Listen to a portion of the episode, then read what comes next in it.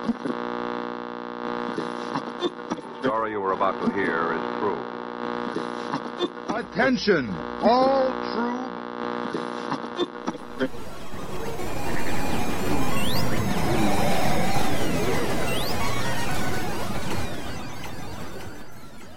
She's alive!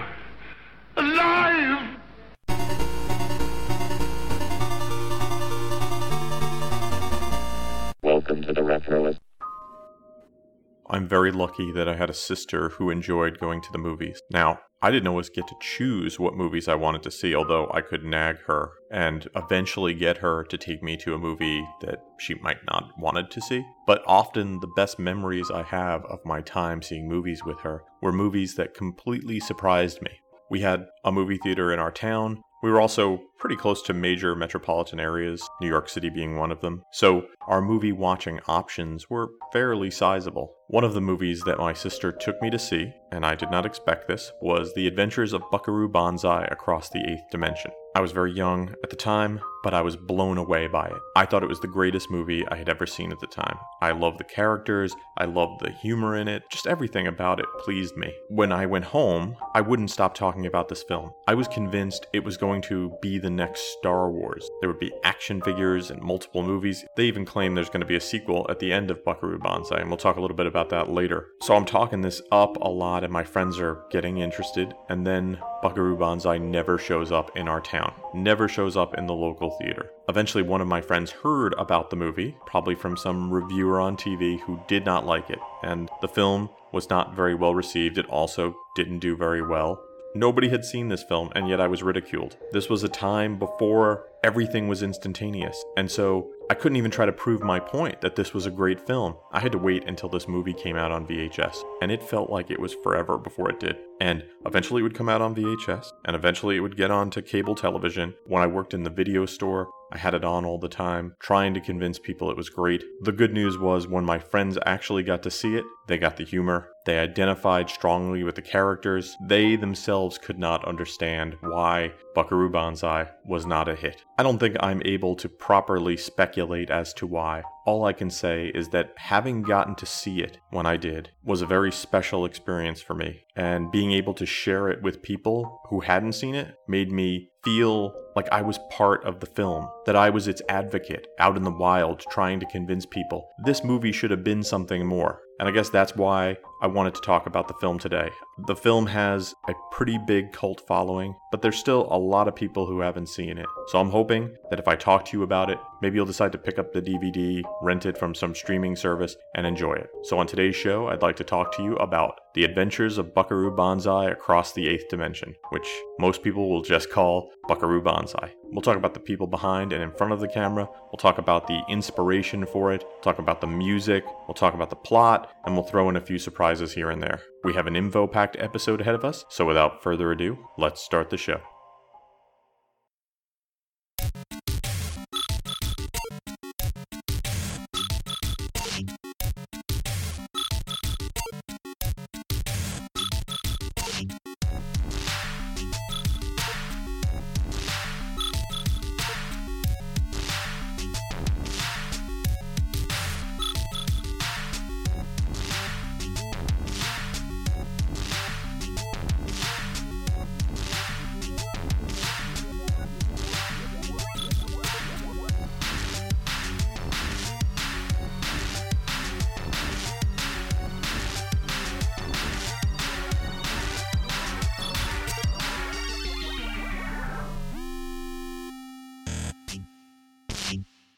The Adventures of Buckaroo Banzai is a 1984 sci fi adventure comedy romance directed by W.D. Richter. It is about the very talented Dr. Buckaroo Banzai, who's a test pilot, musician, neurosurgeon, physicist, and just all around awesome guy who, after mastering interdimensional travel, has to face off against the red Lectroids from Planet 10. Now, that summary does not sound just quite as unusual as this film is, and we'll go into the plot a little bit later. But first, I want to talk to you about the character that probably most inspired Buckaroo Banzai, Doc Savage.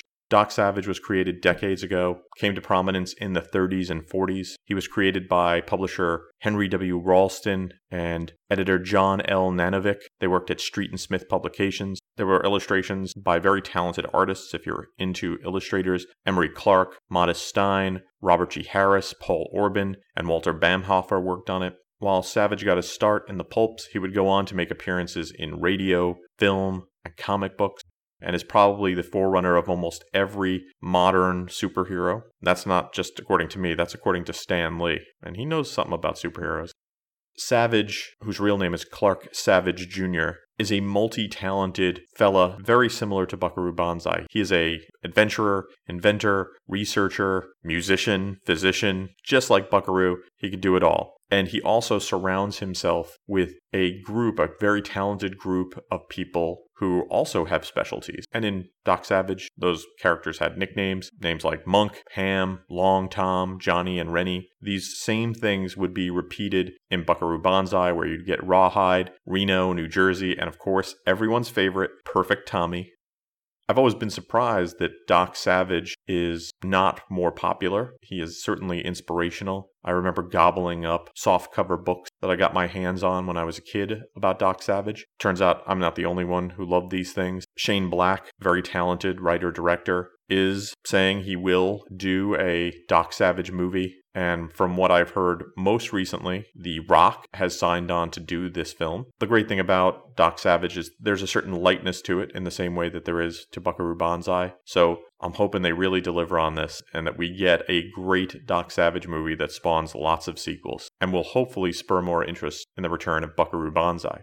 The man who directed Buckaroo Banzai is W.D. Richter. He was born in 1945, screenwriter, film director, producer, probably best known for his work on Buckaroo Banzai as a director. He also worked on Invasion of the Body Snatchers and co wrote Big Trouble in Little China. The film was written by Earl Mac Rauch. He's probably best known for the screenplays for A Stranger is Watching and The Adventures of Buckaroo Banzai. The story of how Buckaroo Banzai came to be is long, and there's lots of great stuff online about how Rauch would eventually come to write it. He would start writing these stories and would build this Buckaroo Banzai universe, but he wouldn't often finish the stories. And so he kept writing other things and would have things produced, but it would take years before the adventures of Buckaroo Banzai, as we see it, came to be. There, there were a lot of great material that would make it from very early drafts into the final film. Things like Buckaroo Banzai's jet car, the Hong Kong Cavaliers, his group of, I want to say, merry men. One thing that did change was Buckaroo's surname. He changed it from Bandy to Banzai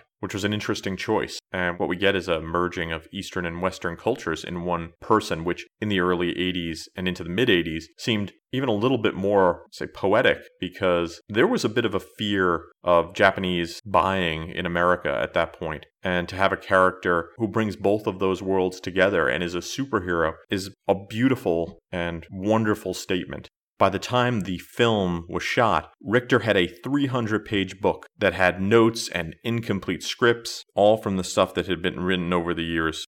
Principal photography began in September of 1983 and was filmed around a industrial suburb of LA called South Gate. What's amusing to me being from New Jersey is that a lot of the locations that are mentioned in the film are supposed to be New Jersey, and yet it looks nothing like New Jersey, which I don't think occurred to me the first, or maybe even the first 30 times I saw this film. But it's fun when they shoot things which are very obviously not a place, and you're very familiar with them, and it doesn't even occur to you nowadays. I guess I'm a little more savvy about that.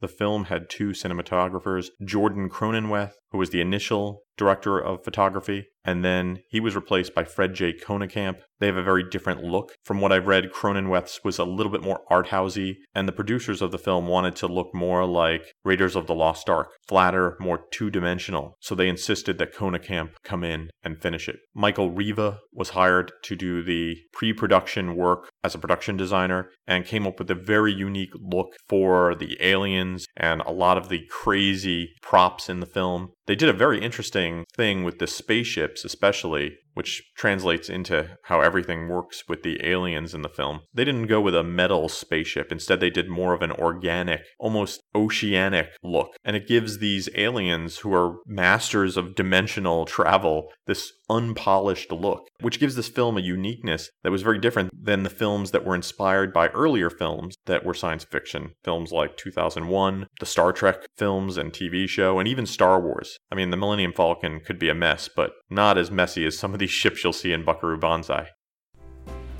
After these messages, we'll be right back. I don't know, Grace. Come on, Adam. I can't. It's easy. I've never ridden one. It's quick. I've never ridden anything. Ever. It's fun. I don't even drive. Honda scooters. They're everything but ordinary. It's sexy. I'll take it. I'll take you. Can anything stop the animal? The animal. It's a big, powerful 4x4. But when the going gets tough, it bares its claws to climb over anything that gets in its way. The animal, the animal, can anything stop? The animal, the animal. The animal, clawing its way to the top. The animal, each sold separately, batteries not included. New from Galoob. And now, back to the show. Now I'm going to talk to you a little bit about the plot of the movie. Try not to give too much away, but there will be some plot points given away. Retro Art Blog, a friend of mine, was kind enough to send me a Christmas gift this year. I have a Viewmaster of Buckaroo Banzai, and on the back of the Viewmaster, which I'm holding up and trying to show to the microphone as if you could see it, is a summation of Buckaroo Banzai. So I think this Viewmaster summation is better than anything I could come up with, and will hopefully fill in exactly what's going on in Buckaroo Banzai. So here we go. Buckaroo Banzai, brain surgeon, scientist, race car driver, and rock and roll singer, is caught up in a struggle to save the Earth from destruction. Driving his magnificent jet car, Buckaroo goes through the eighth dimension, where evil red Lectroids from Planet 10 have for years been exiled. Their leader escapes to Earth. A black alien from Planet 10, John Parker, delivers an ultimatum to Buckaroo Banzai. Either the leader of the Red Aliens, John Worfen, is stopped before he returns to Planet 10, or we fire a nuclear weapon from your airspace to Russia. This will be taken as an American first strike, and the Russians will be certain to retaliate. That will be the end of the Earth. A showdown between these dangerous red aliens and the good black aliens is now close at hand. With the help of his rock band, the Hong Kong Cavaliers, Buckaroo has until sundown to act. He finds the unwieldy spaceship in which John Worfen plans to return to the planet 10. Buckaroo and John Parker hide in a pod of the ship. The big ship rumbles and makes a violent contact with the runway, its mad inventors inside. As it lifts off, Buckaroo and John Parker ignite the engines of the pod. Then Buckaroo fires at the big spaceship. Contact! Collision! Destruction! The Earth is saved! Another glory for Buckaroo Banzai!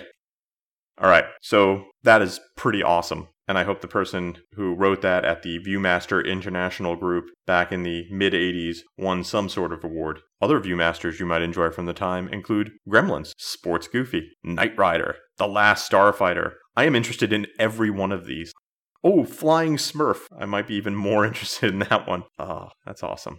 So, as you've heard, I mentioned the Hong Kong Cavaliers. These characters are his band and his sidekicks. They are very similar to Doc Savage's Fabulous Five, and I will be mentioning them in the film by their code name. Only one of the people in the Hong Kong Cavaliers is referred to by their real name, but that's because he joins the Hong Kong Cavaliers during the film, and that is New Jersey. Also, there's another group, the Blue Blaze Irregulars, who are sort of the auxiliary for Buckaroo Banzai, because not only does Buckaroo have this core group of people, but he has an almost unlimited amount of people willing to come to his assistance at the drop of a hat. He is that amazing. The cast of this film is immense, so I will try to go through it quickly and talk mostly about the main characters. I wish I could talk about all of them, but we'd be here for six hours, and nobody wants that. Peter Weller played Buckaroo Banzai, Renaissance man, and all around awesome guy. Richter, when he was casting the film, wanted an unknown and they looked at a lot of people. Eventually, they decided on Weller, who was still relatively unknown. Weller was born in 1947, still working today.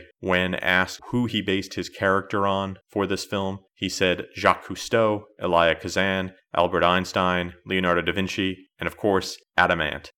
John Lithgow played Dr. Emilio Lizardo, also Lord John Worfen, the exiled leader of the Red Lectroids. He is described as similar to Earth's Hitler, so he's a pretty bad guy. Born in 45, Lithgow has worked in a ton of things, won Tonys and Emmys, Golden Globe Awards, you name it. Maybe people remember him from Third Rock from the Sun, but he was in films like Raising Cain, Cliffhanger, Rise of the Planet of the Apes, The World According to Garp, Twilight Zone the movie, Shrek, Harry and the Hendersons. He is a great actor, perfect villain for the role, and his accent is amazing. From what I understand, when Peter Weller first heard him doing this crazy accent, which I think was based on maybe a costume person who worked on the film, he couldn't stop laughing.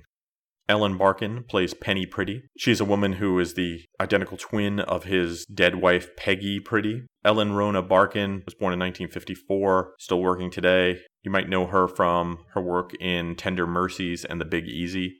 Clancy Brown played Rawhide. This is one of those rare instances where you get to see Clancy Brown play a good guy, and Rawhide is Buckaroo's right hand man. It appears, and this is going to be a spoiler, that Rawhide dies in the film. Now, I was a big Rawhide fan, and every time I'd see this, it really kind of bothered me. But as we would find out later in the DVD, he does not in fact die. He is quite alive, he was preserved, and that would explain why in the end credits of the film, he is with the group strutting down in that wonderful concrete river. We'll talk a little bit about that in a few. Rawhide is the piano player in the Hong Kong Cavaliers. Pepe Serna played Reno Nevada. He's the saxophonist. He's also romantically involved with another of Buckaroo's teammates, a woman who's not seen in the film because she's in Tibet. Her name is Pecos. Lewis Smith plays Perfect Tommy, which is the best name for any character in any movie. He's the rhythm guitarist, and he's perfect. We know he designed the jet car's suspension system to allow it to grab the ground while it's traveling at supersonic speeds, very important, so that it could cross dimensions. The part of Perfect Tommy was originally offered to Michael Madsen, but he had to turn it down because he had a scheduling conflict with the film The Natural.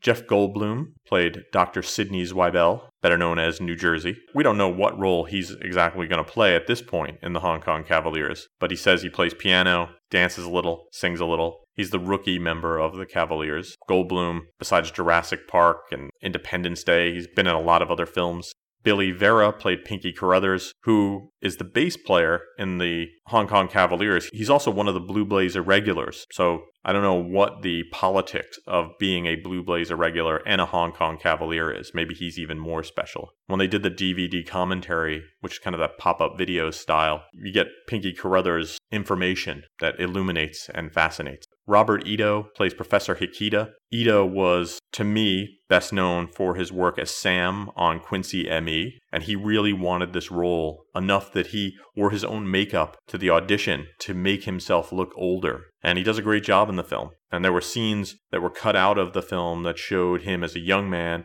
along with Buckaroo's mother and father. His mother, famously played by Jamie Lee Curtis, and you can see a picture of her in the jet car. Didn't really add too much to the film, but it does explain a lot that we don't get from the film, especially what happened to his family, how they died, and also who this massive other villain, which we find out will appear in the second Buckaroo Banzai film, but doesn't because there was never a second one. Christopher Lloyd played John Big Booty, sometimes known as Big Booty, although he'll correct you a lot. Christopher Lloyd, Doc Brown from Back to the Future, and was on Taxi. Don't think anybody needs to know any more about him. Rounding out the cast, you had Rosalind Cash as John Emdall, Carl Lumbly as John Parker, Vincent Schiavelli as John O'Connor. You notice all the Electroids have John as their first name. Dan Hedaya as John Gomez. Matt Clark as the Secretary of Defense. Oh, and Yakov Smirnoff as the National Security Advisor, which is very 80s feeling, worth mentioning. The music in Buckaroo Banzai is, now I'm going to put this out there, maybe one of the greatest soundtracks made during the 1980s. The theme song, the score, is so very original that if you haven't heard it, I would suggest you just go get the album and listen to the soundtrack. It's so good. Film's music coordinator and sound designer Bones Howe worked with the musician Michael Boddicker, and he is the one who wrote and performed the score and did the theme music and sound effects. This doesn't include the arrangement of Buckaroo singing Since I Don't Have You to Penny Pretty in the music club. That was Bones that song since i don't have you which is very nice although i think the original version by the skyliners which is a doo-wop classic is a little bit better Fun fact Weller is actually quite a good musician. He played the guitar and the trumpet, and he would do his own vocals, and he had to learn to mime piano during the film. The electronic score, though, is what I think is worth listening to. Boddicker was Howe's first choice. They had worked together on the soundtrack for the film Get Crazy, and Boddicker had just won a Grammy for his work on Flashdance for Imagination. Boddicker was born in 1953, has won a ton of awards, did a lot of great things with synth music. One of the greatest pieces of music are the end credits, and there's this great scene during the end credits where the Hong Kong Cavaliers and some members from the Blue Blaze Irregulars and some of the Red Lectroids are walking through the LA River, I guess, and they're strutting and walking together in unison while they're walking down the LA riverbed. You're hearing this electronic music, but they didn't have that music ready at the time. And so I found out what they were really listening to while strutting was Uptown Girl by Billy Joel. And I have listened to Uptown Girl while watching that, and it does sort of match up, play around a little to get it to match up, but it is not quite as evocative. If you've seen the Life Aquatic with Steve Zissou, which is a Wes Anderson film, he does a very similar one by one, everybody joins walking shot, and it's a direct homage to the end of Buckaroo Banzai. We'll return after these messages.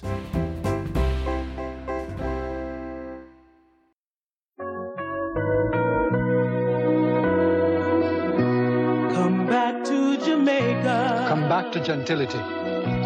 What's old is what's new. Come back to our beauty. We want you to join us. Come back to our people. We made it for you. Come back to hospitality. So make it Jamaica. Come back to our bounty.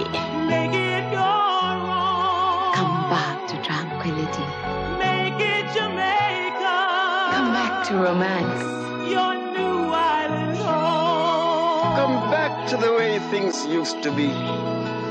Make it Jamaica again. And make it your own. Make it Jamaica.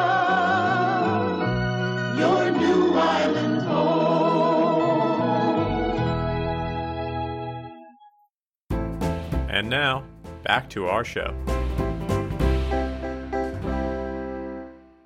So, the people behind the film thought this would be very popular amongst certain members of our society, those who maybe like science fiction, and they hired Terry Erdmann and a team of publicists to go out and promote the film, and they would give out these free Banzai headbands. And those headbands are really difficult to find. So if you see one, grab it. If you see one online for sale, tell me about it and don't buy it, and I will buy it because I would love one. Unfortunately, the studio didn't really try to push this film through any sort of real traditional promotion. Instead, they did some magazine advertising, mostly in comic books, and were hoping for, I guess, what would be at the time viral marketing. And that's because they didn't really know what to do with the film. It's complicated and it has a lot of different plot points. Even John Lithgow said when he would try to explain the plot to the film, it would take about an hour. And he liked the film. He just knew it was a very complex film. And that explains what I'm about to tell you. It was supposed to be released on June 8th, 1984, but pushed back to August 15th. Films in theaters at the time include Star Trek III, The Search for Spock, Ghostbusters, and Indiana Jones and the Temple of Doom. It would make $620,000 on its opening weekend and would go on to gross 6.2 million, and it had a budget of 17 million dollars. So not good. Although when you read critics' reception at the time, it almost seemed like they wanted to enjoy this film, calling it unusual, referential, hip even, maybe foreshadowing the fact that this film would go on to become a cult classic. At the end of the movie, the film invites you to come see the upcoming sequel Buckaroo Banzai vs. the World Crime League. Unfortunately, because the movie did not do well, the studio that had been formed to even create these movies folded, and we never saw more Buckaroo Banzai. When it was released on video and television, though, the film became that cult classic, kind of the way Mad Max had, which was released in 1979. And you would think, well, it's suddenly become very popular. Maybe we could get those sequels going now. But because of legal wrangling and the bankruptcy that had happened, the film's sequel rights got bogged down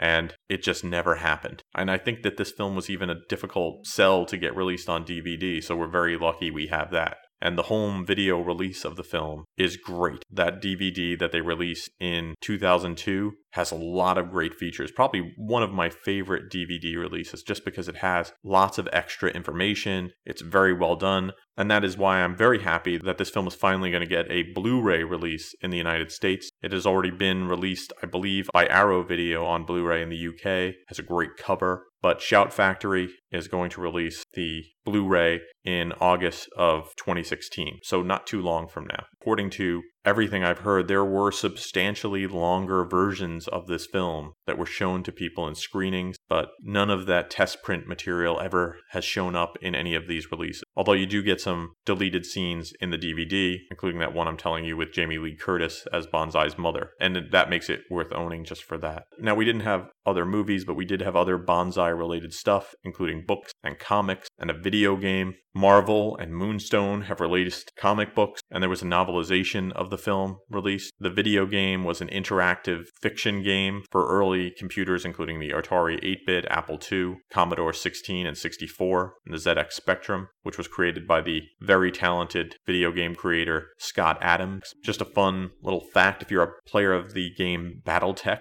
by FASA, there was references to Buckaroo Banzai in that game, and I remember scratching my head wondering how did Buckaroo Banzai figure into this world. It turns out they were just big fans, and sadly, there was never any rights given. And slowly but surely, the Buckaroo Banzai references, or just the Banzai references, were removed from the game. So if you have early versions of Battletech, more power to you. Get Buckaroo Banzai out there fighting the good fight. Buckaroo Banzai against the World Crime League, which was the proposed sequel, would have shown Buckaroo face off against his arch enemy, Hanoi Xan, who we never see but was supposed to be referenced in the film, but all of those references were cut out of the theatrical release but are available on the DVD version. Xan was the head of the mysterious World Crime League and the person who murdered Buckaroo's parents and his wife Peggy. Now, there's been a lot of talk recently of trying to get Buckaroo Banzai back as a television series. In 1998, Fox tried to do it. Sadly, nothing ever came from it. Just recently, Kevin Smith, director of Clerks and Mallrats, has stated that he is trying to shop the idea around. He is a big fan of Buckaroo Banzai, trying to get this off the ground. Hopefully, he will do a great job and we will see Buckaroo Banzai on the small screen and maybe, maybe just one day back on the big screen. And we'll only speculate who might get that lead role. Be exciting times. After these messages, we'll be right back.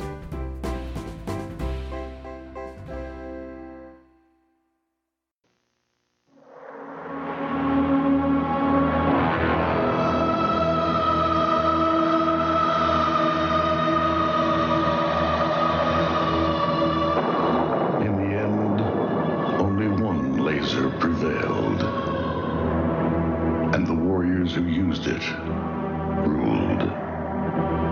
Photon, the ultimate laser battle game.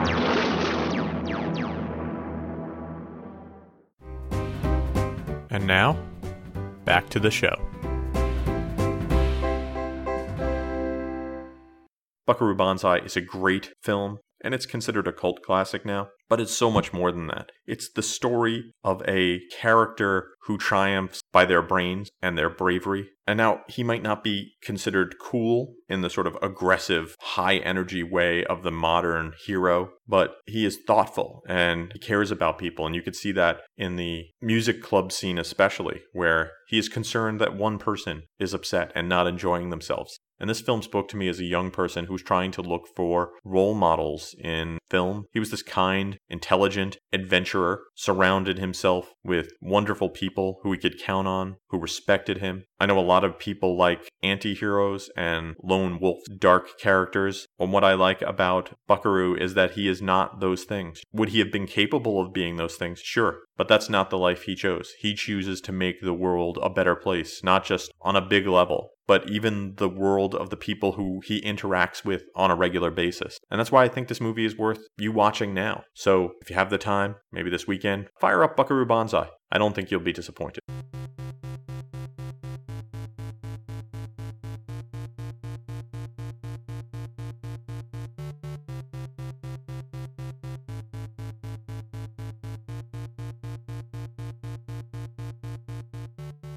Thanks for listening to the show. For more retro fun, you can drop by the website at www.retroist.com. You can follow me on Facebook and Twitter. I'm at facebook.com slash retroist.com and twitter.com slash retroist. The music you hear on the show is by Peachy. If you have musical needs, you can email Peachy at peachy at retroist.com. This is my 200th episode of the Retroist podcast, and I don't usually add anything to these shows, but I thought I would mention that and uh, thank everyone who's been listening. It's been very interesting to do this, and hopefully, I will continue to release episodes on a fairly regular basis, and you will continue to listen. I appreciate it. Thanks for listening to the show, and I hope you have a great weekend.